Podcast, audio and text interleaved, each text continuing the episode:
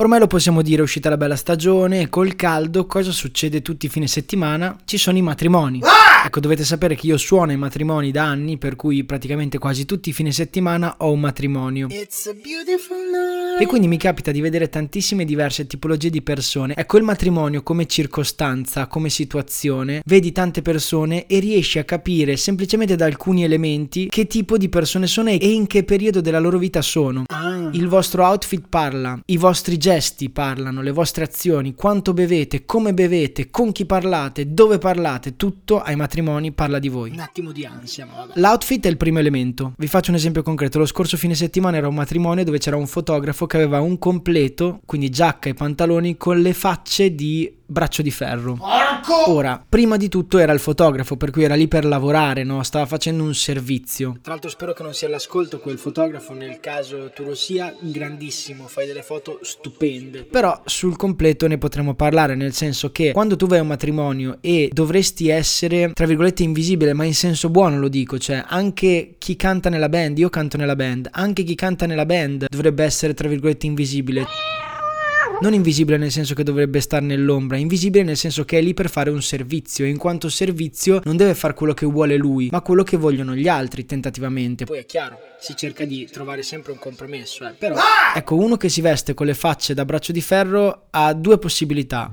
Una è quella di essere in quel periodo della vita in cui uno è tipo stramega ringiovanito, che si iscrive a TikTok, inizia a fare i balletti, oppure inizia a comprarsi follower su Instagram, queste cose qua. Allora, in primo luogo potrebbe essere o crisi di mezza età, che poi non è mezza, cioè nel senso io mi rendo conto guardando la mia di vita e guardando anche poi quella degli altri che non esiste una crisi di mezza età, esistono tante crisi di mezza età, sono in mezzo all'età, cioè nel senso che succedono nella vita. Può esserci la crisi all'università, appena usciti dall'università, quando si inizia a lavorare, eccetera, eccetera. Può esserci quando si è padri, quando si è nonni, può essere tanti momenti della vita. O sei in quel periodo della vita in cui appunto sei in crisi di mezza età, hai bisogno di farti notare, hai bisogno di essere un po' al centro dell'attenzione, hai bisogno un po' sì che le persone si domandino ma chi è quello strano figuro vestito così? Ecco, in quel caso volevo dirti che ci sono passato anch'io da quella fase. da anni sono in questa situazione e probabilmente per tanti anni ancora ci resterò.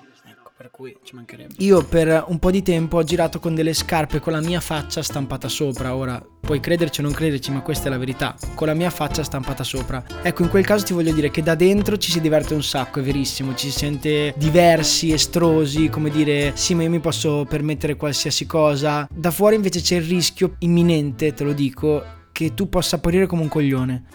Ora, hai tutta la mia solidarietà, mi è capitato anche a me. Poi un'altra cosa del matrimonio che aiuta a capire la fase di vita in cui sei sono le varie fasi, no? C'è l'aperitivo e c'è sempre quello che all'aperitivo è già ubriachissimo. Ecco, in quel caso sei in una situazione veramente difficile. Oppure c'è invece quella ragazza di solito, perché è più comune le ragazze, che sono tutte abbottonate, tutte tranquille, eccetera. Poi le rivedi dopo due ore, quando inizia il DJ, che si strappano le vesti e fanno le spaccate in mezzo alla pista da ballo. Ecco, dico a voi, Io volevo dell'affettuosità che poteva essere una tenerezza, un bacio, una carezza, delle dolcezze. un pochino di contegno. Poi ci sono quelli che organizzano, che sono quelli che fanno tutto. Grande.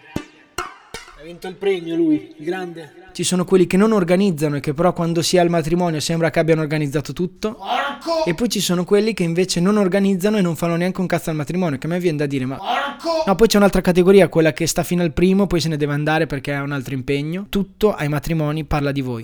Ah, dimenticavo, c'è anche quello che va a ballare con la mamma dello sposo ubriachissimo. Ecco, lui è l'eroe. Lui è l'eroe della festa, il cuore.